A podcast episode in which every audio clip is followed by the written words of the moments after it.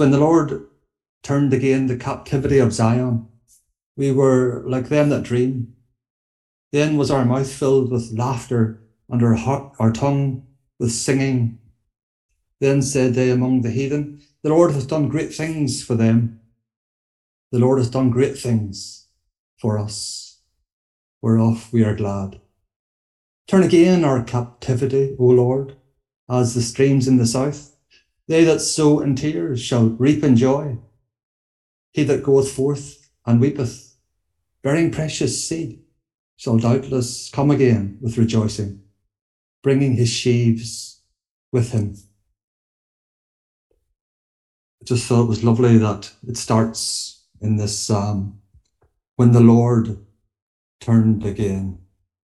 Uh, another version has it that the Lord is restoring to restore the fortunes of Zion.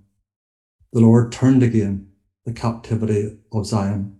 And as we've said before, it's so just like the situation that the church finds itself in at this present time, in a type of captivity where we seem to be bound and unable to come out into the bright sunshine of the Lord's glory, unable to come out and express in any way what the Lord has graciously done for sinners, unable, we, find ourselves unable, just, we don't feel, well, I don't feel I have that power of the Holy Spirit that others have had to be able to uh, preach the gospel in a way that really does affect people in this 21st century with all the distractions that are in the world.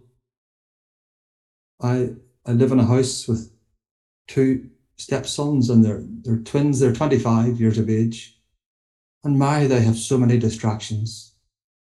They have, their, their lives are so taken up with the world and all the world has to offer.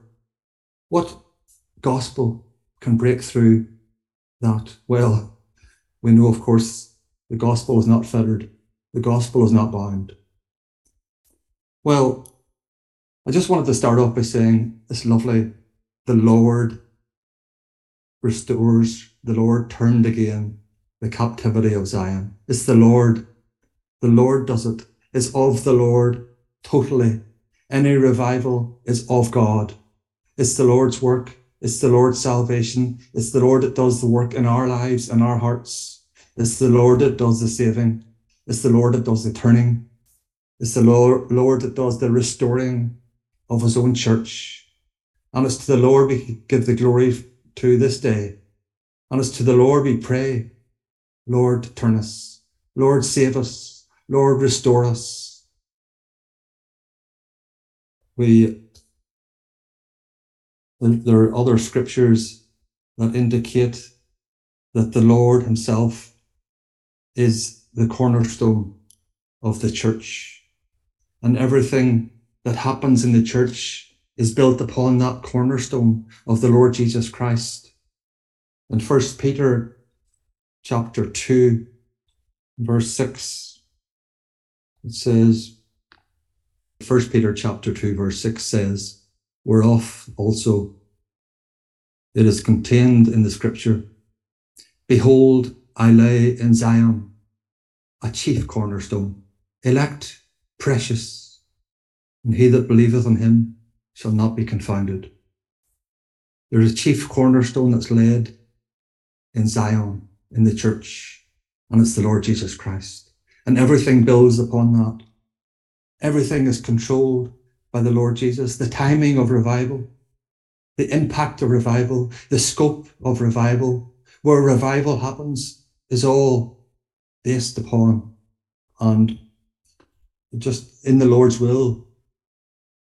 And we have this great hope that the Lord will hear our prayers, that the Lord, as being the chief cornerstone of the church and everything built upon him, that the Lord will hear and the Lord will act and turn us again, turn our captivity, turn the captivity of his own people, his church. And it's wonderful that the Lord restores The Lord is a restoring God.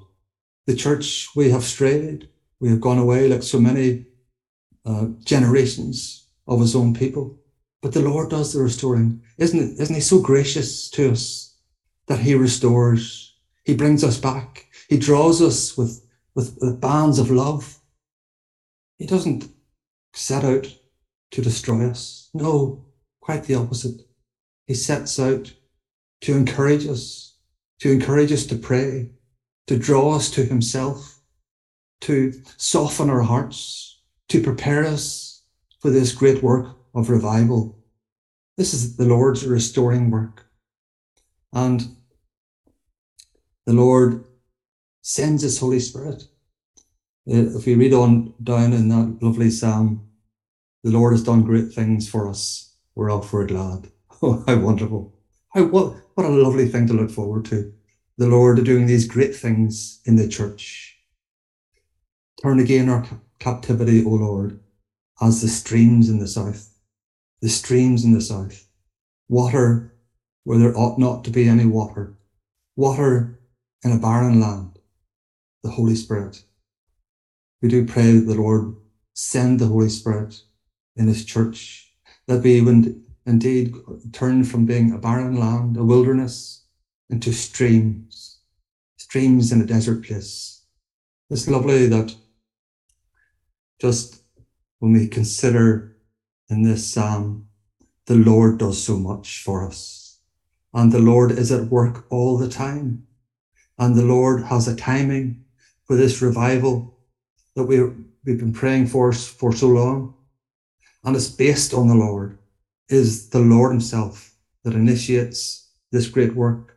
It's the Lord Himself that helps us come together in prayer. It's the Lord Himself that will bring this wonderful work of revival as we've been praying to a culmination, to a time when the Lord Himself will break in. So I was, I was encouraged. I, I listened back to uh, Stephen's uh, word back in July on this particular psalm, and I found it so encouraging that in the day that we're in, the Lord is doing something.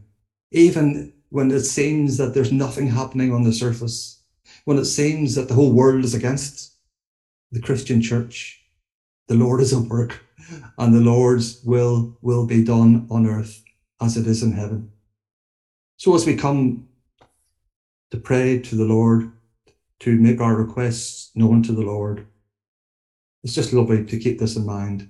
It's of the Lord, and the Lord will bring it to pass. Blessed be the name of the Lord.